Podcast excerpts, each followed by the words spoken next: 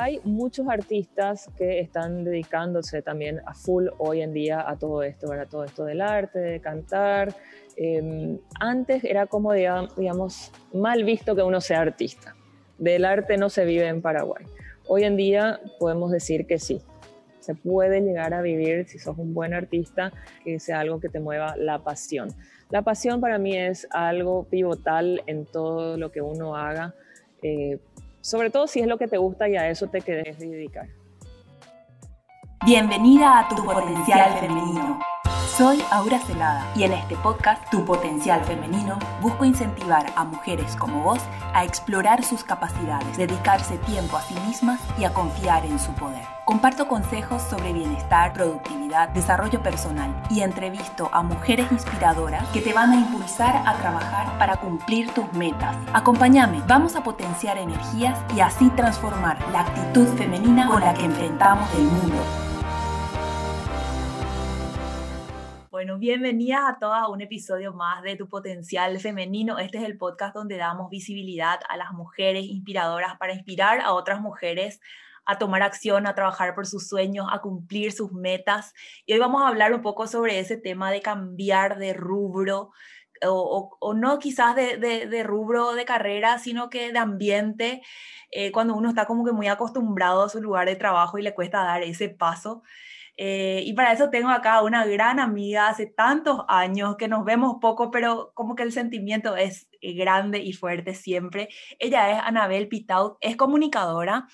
Y, y bueno, esta más o menos es su historia, que después ella nos va a profundizar. ¿verdad? Sus primeros años laborales fueron en el rubro de las ONG, aunque en ese tiempo ya colaboraba como freelance con, con revistas de distintos medios de prensa relacionados a la música. Eh, lleva más de una década ahora relacionada al mundo de la música británica a través del programa radial Brit Noise, eh, pero se declara fanática del rock en general.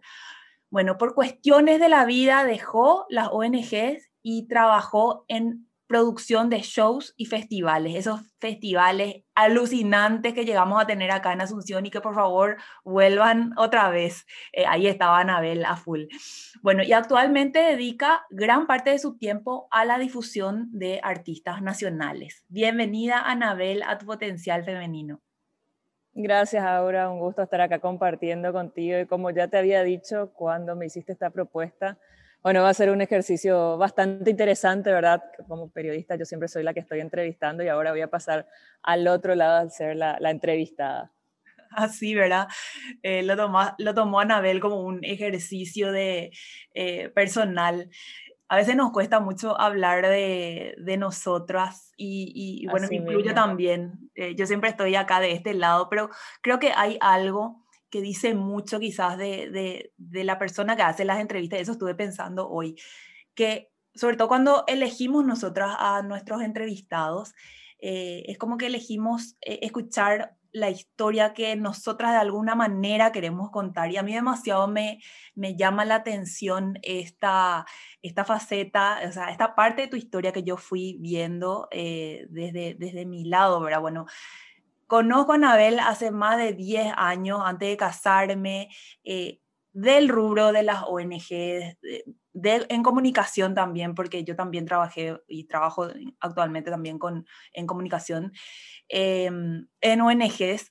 Y, bueno, pero también yo le veía a ella em, incursionando en, en, este tema de hacer comunicación, de música, eh, bueno, contanos un poco cómo fue esa época, tus inicios de comunicadora en el ámbito de las ONG eh, y cómo también fuiste regando, fuiste cosechando esa parte de eh, la comunicación en la música.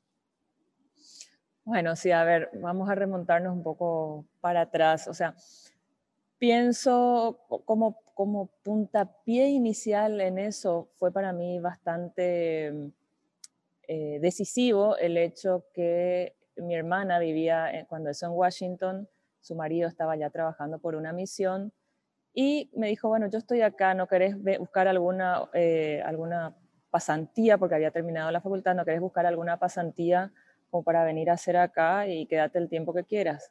Entonces, a partir de ahí arrancó, digamos, todo este, este viaje había conseguido una pasantía, de, era la pasantía de verano, un internship de, summer internship en la OEA, en la Organización de los Estados Americanos, justamente en el, en el Departamento de Información Pública.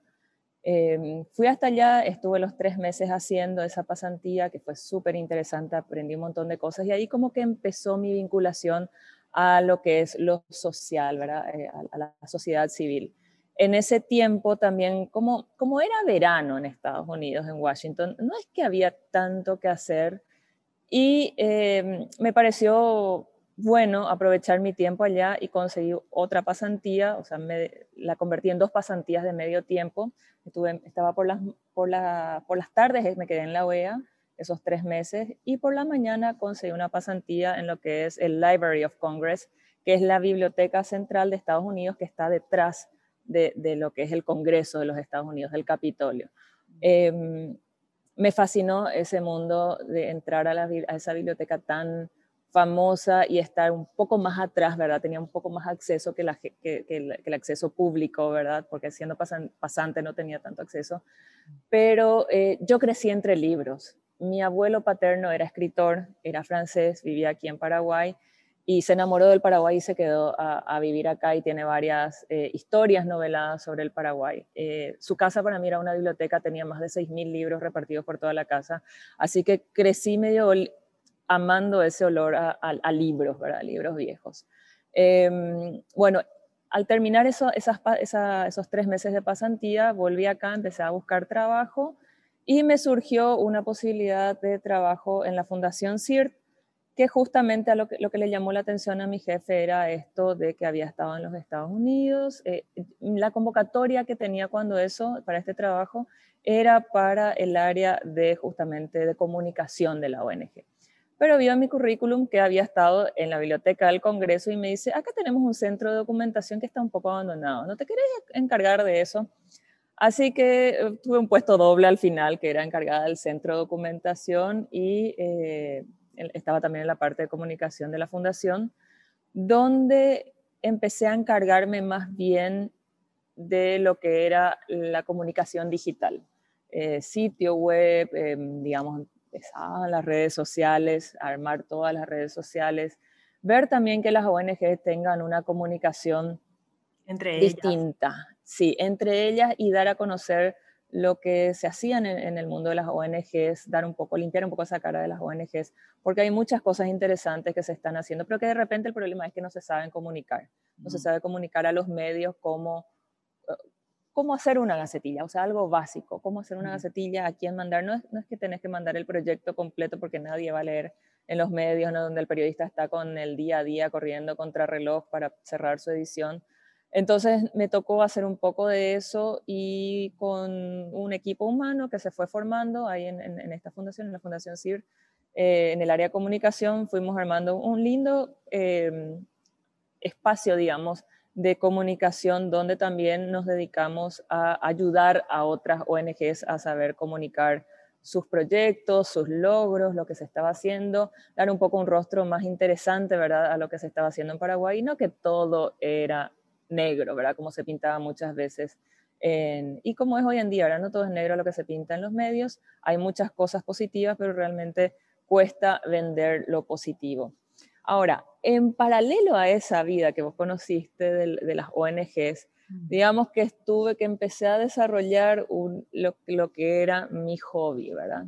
Em, tenía un, o sea, con un grupo de amigos, ellos empezaron a tener un programa de radio donde eh, que se llamaba justamente Brit Noise, donde difundían música británica. Eh, me sumé a ese proyecto, pero no en la parte de radio, sino haciéndoles un blog de, un mm. blog de noticias, porque el programa eh, era, al comienzo era todos los días por la tarde, después pasó solamente a los sábados, entonces de manera a darle una continuidad a la audiencia también, eh, le creé un, creé un blog donde cargaba, semana, o sea, diariamente cargaba las noticias y esto se hacía un resumen en el programa que iba los sábados. Ese blog, por ejemplo, había, hubo una, un concurso de última hora que eran los 10 mejores blogs del Paraguay y Brit Noise llegó a la posición número 5, quedó posicionado, creo, si no estoy muy equivocada. Lo que sí que estuvimos bastante altos rankeados y que fue ese fue, sí un, logro, eh, uno de los primeros logros que podemos decir que, conseguimos con Brit Noise. Em, con el tiempo... Qué linda esa época de los blogs, ¿verdad, Anabel? así mismo. era, era como que bueno, ahora yo no sé si, si es más así. Era una forma de comunicación alternativa, claro, porque no existían eh, tanto, no, no, empezaban a, empezaba a haber redes sociales, pero no tanto como lo conocemos hoy en día, entonces había que buscar otras maneras de, de, de, encontrar el contenido. Claro, y de tener, era, es un medio de comunicación, ¿verdad? Los, los blogs son medios de comunicación alternativos entonces, bueno, contábamos un poco todo lo que nos gustaba, ¿verdad? La música alternativa, pero algo que siempre me gustó hacer era darle una pata, un, cable a tierra, ¿verdad? Hacerle una vinculación a Paraguay. De alguna manera u otra, darle una vinculación a Paraguay en todas esas noticias, ¿verdad? Mm. Eh, qué sé yo, decir que, por, por ejemplo, si, no sé, eh, si los Oasis cuando eso estaban tocando en no sé dónde, eh, también contar que habían estado por Argentina, que era lo que nos quedaba más cerca, y que había gente de acá que fue y mm. que contaban su experiencia. O sea, darle un poco de vinculación, por más de que esté allá muy lejos, siempre hacerle, eh, unir esa experiencia también con, con, nosotros, ¿verdad? No dejarlo allá como muy aislado. Eh, y así fue, digamos, creciendo este proyecto de Brit Noise. Con el tiempo, al final fui yo la que quedé remando todavía con esto y es lo que mencionaste al comienzo, que es el programa que tengo los sábados por la siesta en la Rock and Pop. Ya estamos por, la, por el sexto año en las siestas de la Rock and Pop. Eh, y bueno, ahí no tenemos intención de parar. Qué genial. Bueno, ¿y cómo fue este? Porque, eh, ¿qué es lo que desencadenó que diga, yo le voy a invitar a Anabel al podcast para que nos cuente más su historia, ¿verdad? Eh, vi un, un posteo en Facebook que ella era un recuerdo 2014, dice lunes, inicio de semana. Por mi parte, comienzo una nueva etapa ya que hoy me integro a G5 Pro. Aunque no me verán más por las reuniones y eventos de ONG, saben que pueden encontrar siempre una mano amiga al alcance de un mail. O sea, eso fue en mayo de 2014, Anabel se despedía del mundo de la ONG y entraba a, completamente otro rubro, ¿verdad? Porque eran conciertos y festivales y, todo. Y, después, o sea, ahora en, mayo de este año, compartiste ese recuerdo y decía, uff, ¿cómo cambió mi vida desde entonces, verdad? ¿Te imaginabas que al entrar en el CIR ibas a estar así 12 años en ese trabajo? Porque estuviste como 10, 12 años. Casi 12 años, sí. ¿Y cómo fue ese, ese cambio, ese proceso de, de, cambiar así de, de rubro? Eh, el, cambio, el cambio fue, digamos, algo que se tuvo que hacer porque el, trabajo en las ONG se maneja generalmente por proyectos, por fondos que vienen del extranjero y, y tienen, son proyectos que se presentan, se ganan fondos y se trabaja ese proyecto durante ese lapso de tiempo que dura el proyecto, ¿verdad? Eh, bueno, finalmente el proyecto donde yo estaba trabajando no se renovó más, así que nos quedamos sin, sin trabajo, hay unas cuantas personas. Eh, y empezar, bueno, a buscar qué, qué podía hacer. Yo soy muy partidaria del, del que, de que no hay que forzar las cosas. Las cosas tienen que fluir eh, y, hay que dejarlas fluir sobre todo. Y sobre todo las cosas van a funcionar también si uno viene a hacer, haciéndolos de una manera orgánica. ¿Qué pasó? En, ese tiempo, digamos desde el 2011 más o menos, eh, que me había unido ya a, mis, amigos que, que, hacían el programa de radio, me había unido ya a la radio entre el 2011 y 2013. Y esto es muy simpático. Eh, era la época que iba a venir The Cure. The Cure, uno de los grupos que más nos gusta, británicos, Robert Smith, qué sé yo, bueno. Cuando eso teníamos un programa en Radio Urbana y habíamos hecho unos especiales de The Cure contando la historia en seis capítulos. Historia de The Cure en seis capítulos, era así. Eran capítulos de una hora que se, pasaban los sábados. Y bueno, era resumir una carrera de, de esta banda de Cure que tenía 30 años en seis capítulos que fue un laburo enorme, que lo estuvimos haciendo ahí con el equipo de Brit Noise. Eh, yo hacía la locución Y había sido que mucha gente escuchó este, este programa. Entre esos estaba justamente Rodrigo Noves, el director de G5 Pro, y ya era una época en que yo, eh, que empezaron a ver unos cuantos artistas que, eh, que, G5 Pro empezó a traer a Kilkenny, ¿verdad? Y hacían entrevistas, hacían ruedas de prensa, eh, yo solía ir a las ruedas de prensa y generalmente siempre hacía preguntas. Muy a diferencia de, que de, repente dice, bueno, eh, empezamos la pregunta y nadie, nadie dice nada, yo siempre era la que levantaba la mano y hacía alguna pregunta. Eh, resulta que Rodrigo Noves empezó había sido, escuchó el programa, escuchó este, este, este, esta historias de The Cure que estuve contando y no sé, calculo que le contagié el entusiasmo, la pasión, el, el, el, el amor por la música que, que, también sé, supe años después, puedo comprobar que él tiene. Y en una de esas ruedas de prensa me dice, vos, tenemos que hacer algo, tenemos que hacer algo. Me dice, eh, ok, le digo, eh, no sé, tenemos que traer un grupo, tenemos que, algo tenemos que hacer. Me dijo así. Y justo era una época eh, que yo empecé a había chutado al arco, como se dice, mandé un mail a un grupo norteamericano que, es uno de los grupos que siempre mencionamos que tiene mucha influencia británica, que se llama The Ocean Blue. Les ah. escribí porque iban a venir a Perú y era muy raro, es un grupo no muy conocido y iba a venir a Perú después de, no sé, muchísimo tiempo que no sacaban ningún material, de repente nos llegó una noticia que venían a Perú y qué raro a Perú. Entonces les escribí y les pregunté, les envié un mail preguntándoles si podían venir a Paraguay y me dijeron, sí, podemos ir a Paraguay y me mandaron su propuesta, ¿verdad? O sea, lo que es el, el, la propuesta, todo lo que se necesita y la parte económica, ¿verdad?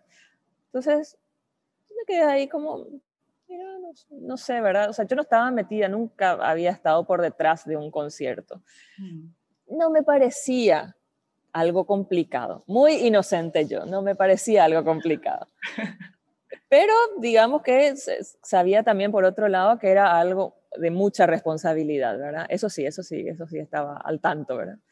Eh, y justo en esos días fue que hubo una, una conferencia de prensa, no recuerdo de quién, en, en, Kilkenny, y que se me acercó Rodrigo una vez, me dice, yo quiero hacer algo contigo, escuché tu programa, eh, escuché The Cure y estaba demasiado bueno. Y, o sea, hubo, hubo química, hubo mucho, mucho feeling ahí. Eh, y le dije en ese momento, sí, yo tengo una propuesta justo así, o sea, cosas eh, cuando las...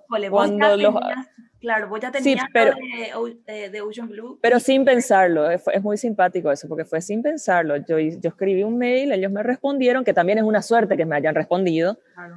eh, y justo surgió esto que Rodrigo eh, me, me preguntó, eh, yo sin conocerlo, eh, me preguntó, ¿vos sos la que hace el programa de Cure? Sí, nosotros tenemos que hacer algo. Bueno, y le dije, tengo algo que podemos hacer y que y no, te voy a hacer una propuesta, te voy a hacer un PowerPoint, pues yo estaba, yo no le conocía y estaba segura que no conocía al grupo. Eh, y no, y tenemos que hacer algo, tenemos, no, y te voy a traer una, decime, decime ya, decime ya. Y bueno, hasta tanto me hinchó ahí que, que decime ya y le digo, no sé si le vas a conocer, bueno, decime. The Ocean Blue, le digo, ah, The Ocean Blue, me encanta The Ocean Blue, sí, ya está, me. O sea, y fue así, ¿no? Le digo, no, no, no, espera, vamos a hablar. No, y venía el lunes a la oficina y vamos a hablar y, y, y ya cerramos. Y realmente, no te miento, fue así. Fue así, eso fue en el 2013. Sin PowerPoint, sin nada. Sin PowerPoint. esto es acá es donde a mí me parece que es lo que vos decías, ¿verdad? Tipo, unir los puntos hacia atrás. Eso que vos estás haciendo no sabes ni por qué, vos le enviaste nomás un mail, o sea, siempre... Claro, yo creo que las cosas cuando se hacen orgánicamente y cuando realmente es algo que te apasiona, las cosas van a ocurrir. Eh, y fue así, realmente. Eso que se unen los puntos hacia atrás, yo ya te dije fue, fuera de este podcast, pero sí, siempre digo, me dijeron una vez eso y me quedé así como, los puntos se unen hacia atrás, Anabel me dijo. Claro, y, es, es, el camino que recorriste. El discurso, de, el discurso de Steve Jobs, que está buenísimo, no sé si lo escuchaste, eh, pero ahí él habla, cuenta la historia esa de que, y es, es así, es como cuando te, te guías por, por tu intuición, por eso que te apasiona y haces nomás, y uno a decir esto va a ser o no rentable, entre comillas, o qué sé yo, pero vas Es que la rentabilidad no tiene luego que ser el, el, la meta al norte cuando estás haciendo algo que te apasiona. O sea, eh, nadie quiere perder, ¿verdad? No es con ánimos de, de, pérdida, pero el, el, lucro no tiene que ser el norte. Eso sobre todo, ¿verdad? Eh, las cosas van a venir hay que tenerle paciencia y hay que perseverar. Bueno, y eso fue en el 2013.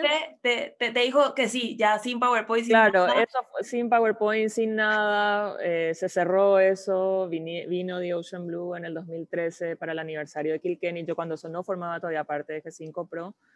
Y eh, seguía trabajando en la ONG, pero ya, como te digo, bastante ya moviendo toda esa parte de música en paralelo. Y también eh, empecé a hacer entrevistas internacionales. Había viajado en el 2011 a Inglaterra y, estuve estableciendo algunos contactos un poco importantes y que me empezaron a dar notas internacionales, eh, por, telefónicas, ¿verdad? Entonces, Pero vos viajaste así de onda, tipo te Viajé porque tenía vacaciones, porque tenía amigos allá donde quedarme y me fui a pasear. Y, de paso hiciste tu, trabajo de tu hobby y todo. Así mismo.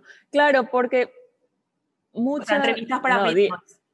Claro, eh, tenía justamente un, blog en ABC donde había puesto, eh, tomo mis vacaciones en función a la música, porque generalmente eh, los destinos a los que me iba era, o sea, todo lo que te apasiona, vos querés conocer, ¿verdad? Entonces, generalmente eran o conciertos o festivales o irme a algún lugar que, era famoso por algo, es estar ahí, es estar y sentir y de repente hay cosas que desde acá no vamos a entender como, eh, por ejemplo, cuando me fui a Inglaterra era cómo el clima puede afectar el ánimo, el estado de ánimo de ellos y cómo puede influir en la música. Por eso la gente del norte de Inglaterra, la música es mucho más oscura y la gente del sur de Inglaterra, donde es más no es tan frío como el norte, hay más playa, es, como que siempre fue la zona de verano de Inglaterra.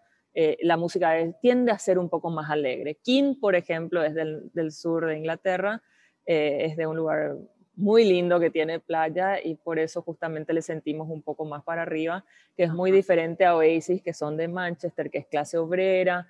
Eh, hay que entender también todas esas partes. Wow. Así mismo. Qué bueno. Bueno, y a partir del siguiente año, del 2014, fue que eh, me había quedado sin trabajo justamente en la ONG y eh, empecé a trabajar. Fue una propuesta así como, ah, estás sin trabajo eh, y puedes ayudarme con eso. Y vení y, una cosa llevó a la otra y ya me quedé trabajando ahí. En G5 Pro. Así.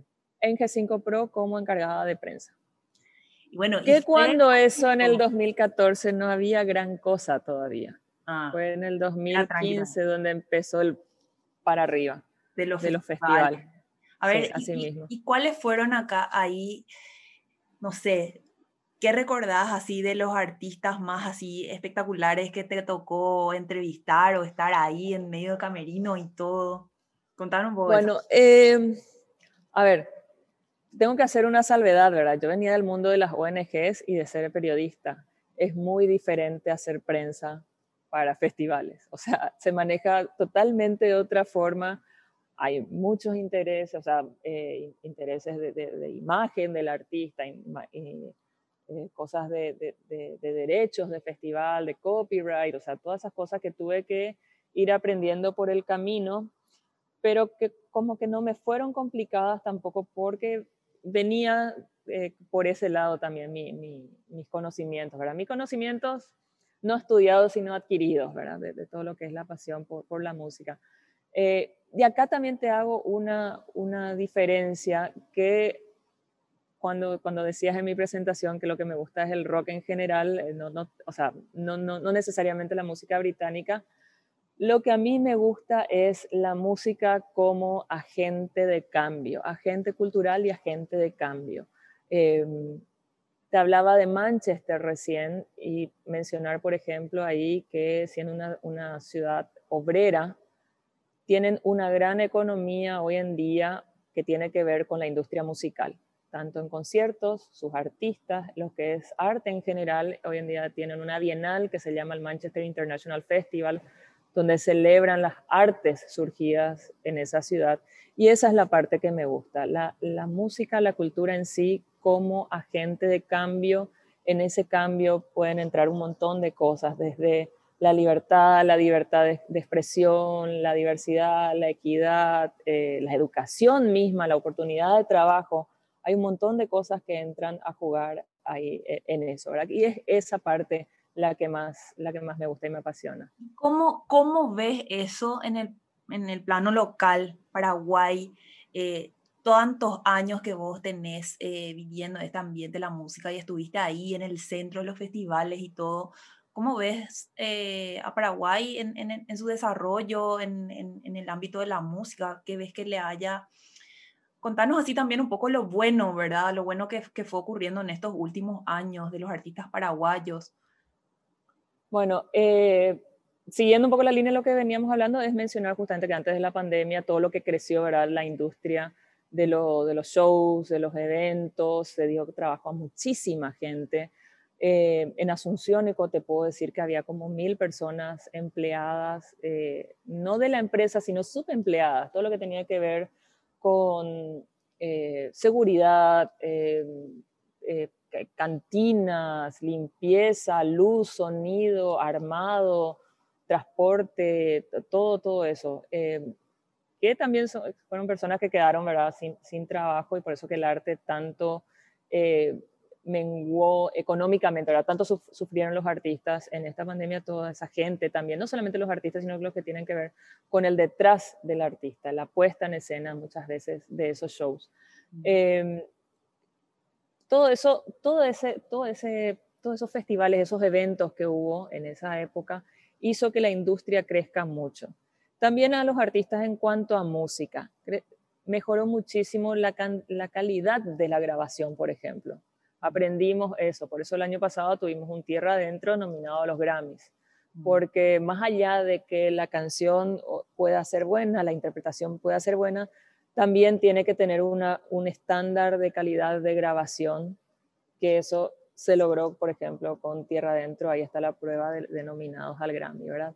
Em, ¿Qué te puedo mencionar más en cuanto a esto? Lo, de Puraje y Sol recientemente que se viralizó, que la gente se apoderó de, del arte de un artista nacional, pero que no fue solamente a nivel nacional, sino que, por ejemplo, llegó a ser parte del top 50 viral de Spotify Argentina, que no es poca cosa llegar a, ser viral en, la Argentina, donde hay tantos artistas de trap, de reggaetón, y que de repente hay una canción que te habla mitad guaraní, mitad español, fue un logro eh, muy, muy grande.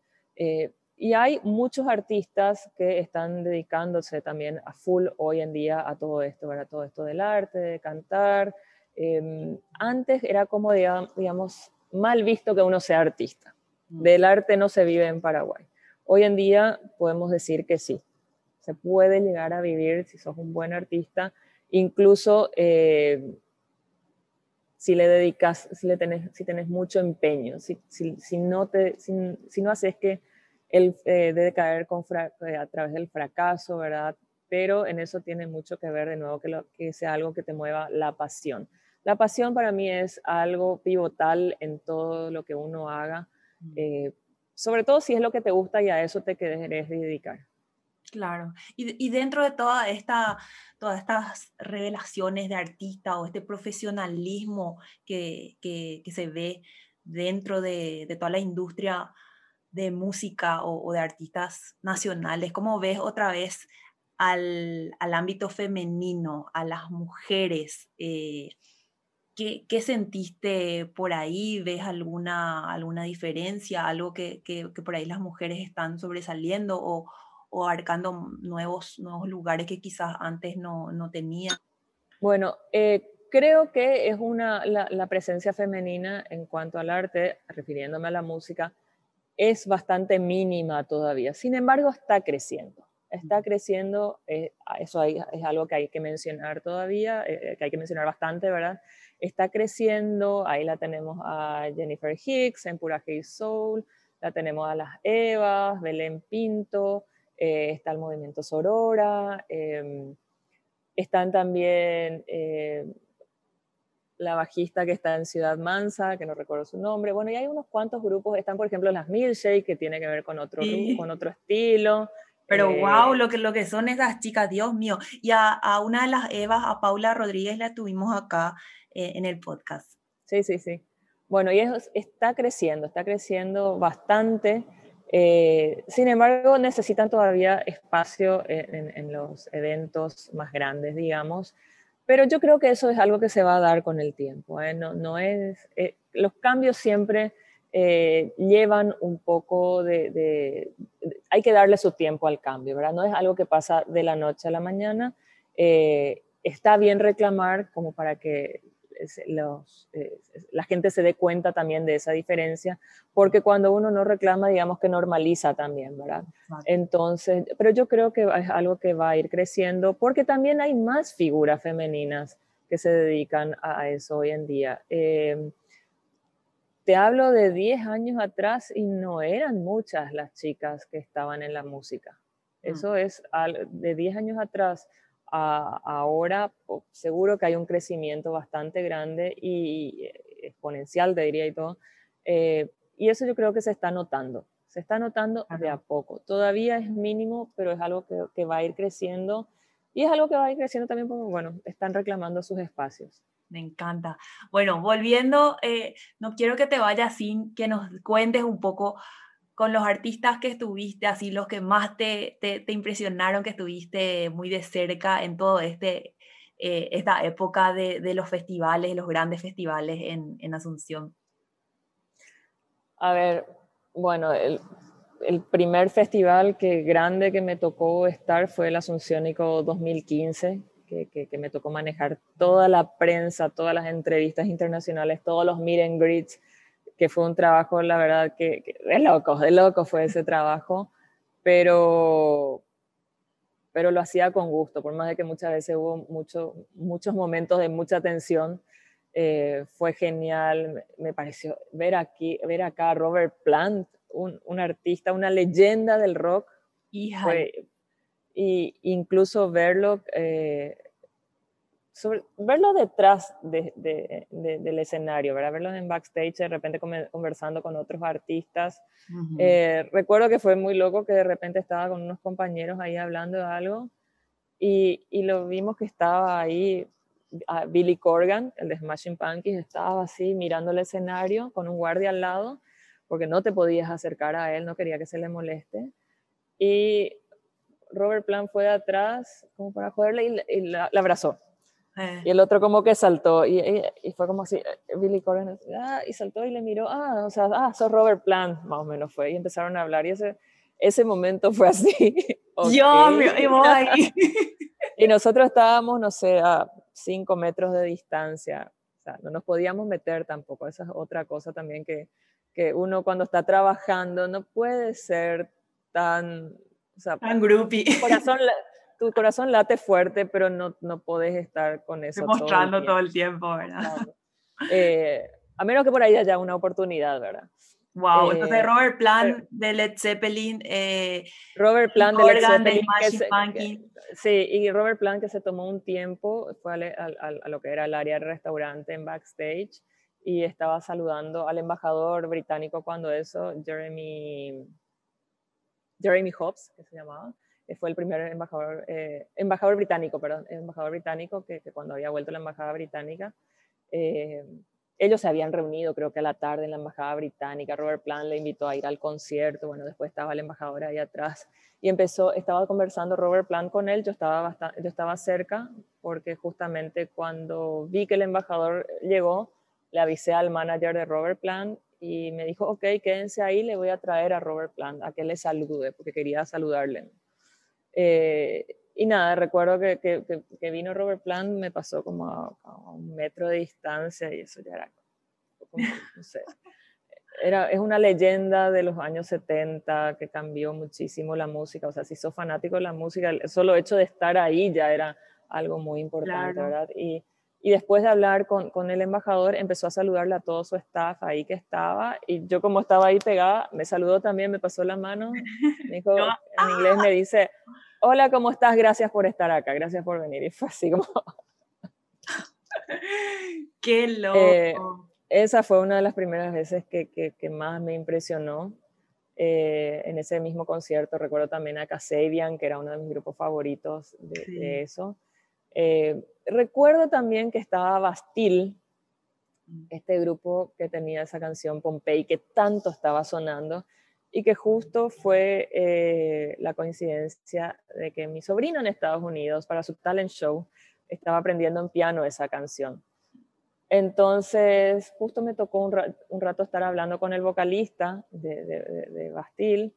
Y la verdad que cuando estás en backstage hay otro ambiente, o sea, como que les podés, hay algunos, entre comillas, que le podés hablar de tú a tú, ¿verdad?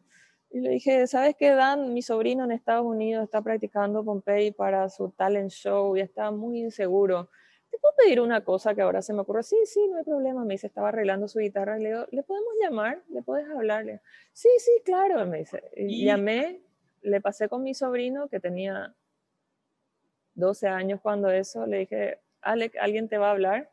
Le pasé el teléfono y Dan eh, agarró mi celular y se fue. Se fue Híjole.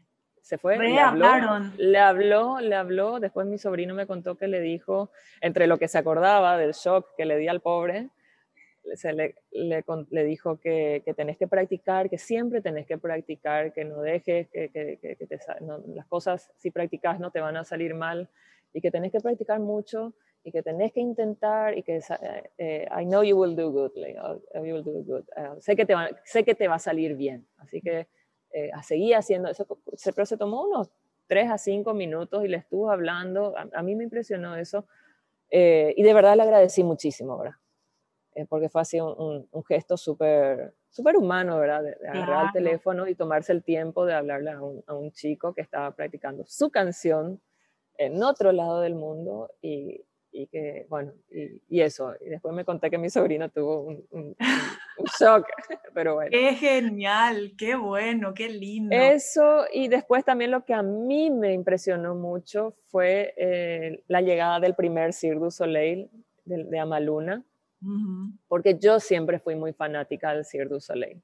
Así que estar en el, en, sus entrenamientos, eh, conociendo toda, toda la rutina que tienen esos artistas para llegar a ser lo que son, eh, ver cómo se montaban esas carpas, saber todo lo que es la logística de ese show, todo lo que es la vida de circense de esos artistas, que, era realmente eh, admirable, me, impresionó mucho, muchísimo me impresionó.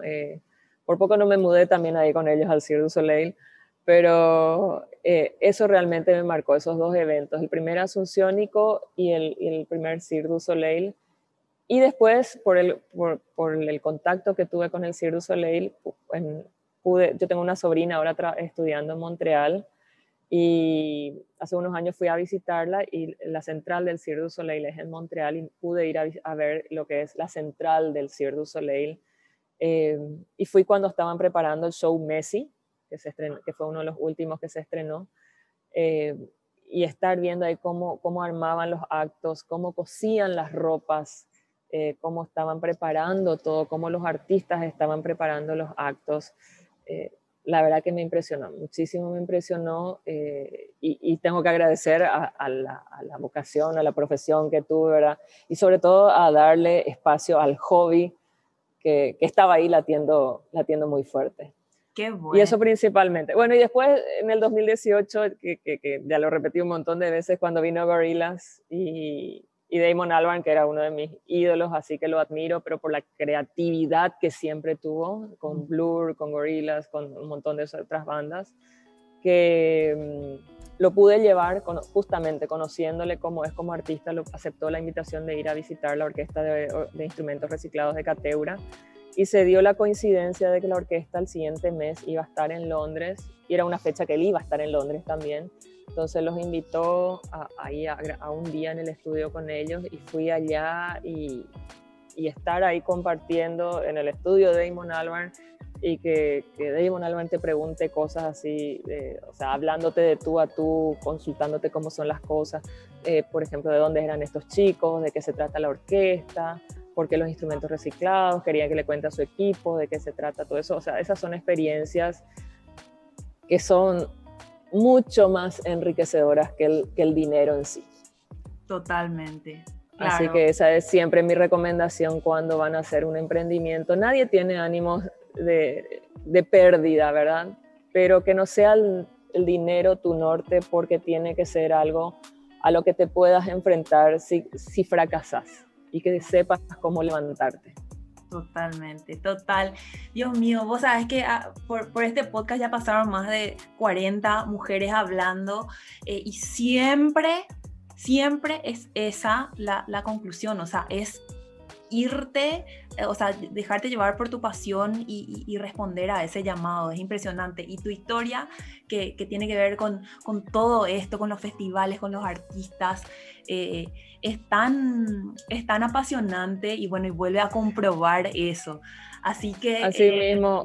Y mucha gente de repente me decía, ay, qué gusto da tu trabajo. O sea, por más de que era en el área del entretenimiento, no todo era entretenimiento, había mucho trabajo por detrás, había, hubo muchas veces que no pude disfrutar de los shows, shows que hubiese querido ver porque tenía que estar eh, apagando incendios, resolviendo algo eh, o alguna cosa que surgía y que había que hacer y que era yo la que tenía que estar solucionando. Así que mucha gente cuando me decía, qué gusto tu trabajo, sí, da gusto, pero tiene también sus cosas, o sea, como todo trabajo hay que meterle pata. Hay que, sí. Y, te tiene que gustar y te tiene que apasionar para, que, para, que, para que estés ahí dispuesta a... Para que funcione sobre todo. Sí, sí, para que funcione. Bueno, Anabel, eh, muchísimas gracias por, por todo esto, por compartirnos tu historia. La verdad que pasé re bien y me da gustazo volver a, a verte, a hablar contigo. Eh, creo que nunca estuvimos hablando tanto nosotros porque nos encontramos la verdad que en esto, en lo otro, ahí eh, en, las, en las reuniones por ahí de las ONG también habíamos coincidido unas cuantas veces, pero bueno, ahora sí hablando eh, sobre lo que más nos apasiona. creo que todos los grupos que, que mencionaste los conozco, así que me, considero también una gran fan del, de la música británica. Eh, y bueno, y, re le sigo siempre en, en Brit Noise, antes con, con, con, el blog, con las redes y, ahora a veces también un poco en la radio. No sé si tienen una, tienen seguramente alguna, algún playlist en, en Spotify.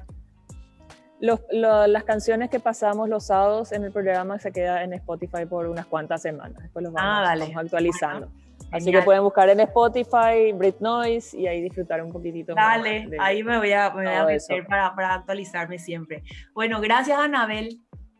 Gracias Aura, un gustazo estar contigo y bueno, no fue tan difícil el ejercicio. qué bueno, qué gusto. Gracias y, y, mucha suerte en todo lo que emprendas y espero que nos veamos de nuevo en, en los conciertos saltando, vibrando ahí todo apretado como nos gusta. Y es lo que esperamos. Yo creo que nos falta mucho para eso, pero bueno, eh, hay que esperar todavía y ese tiempo va a llegar otra vez. Así es, así mismo. Chao, Gracias, Aura. Chao, chao. Gracias por escuchar tu potencial femenino. Te animo a que explores aún más tu capacidad excepcional como mujer, dedicándote tiempo y confiando en tu poder. Comparte este episodio con tus amigas para potenciar nuestras energías y así transformar la actitud femenina con la que enfrentamos el mundo.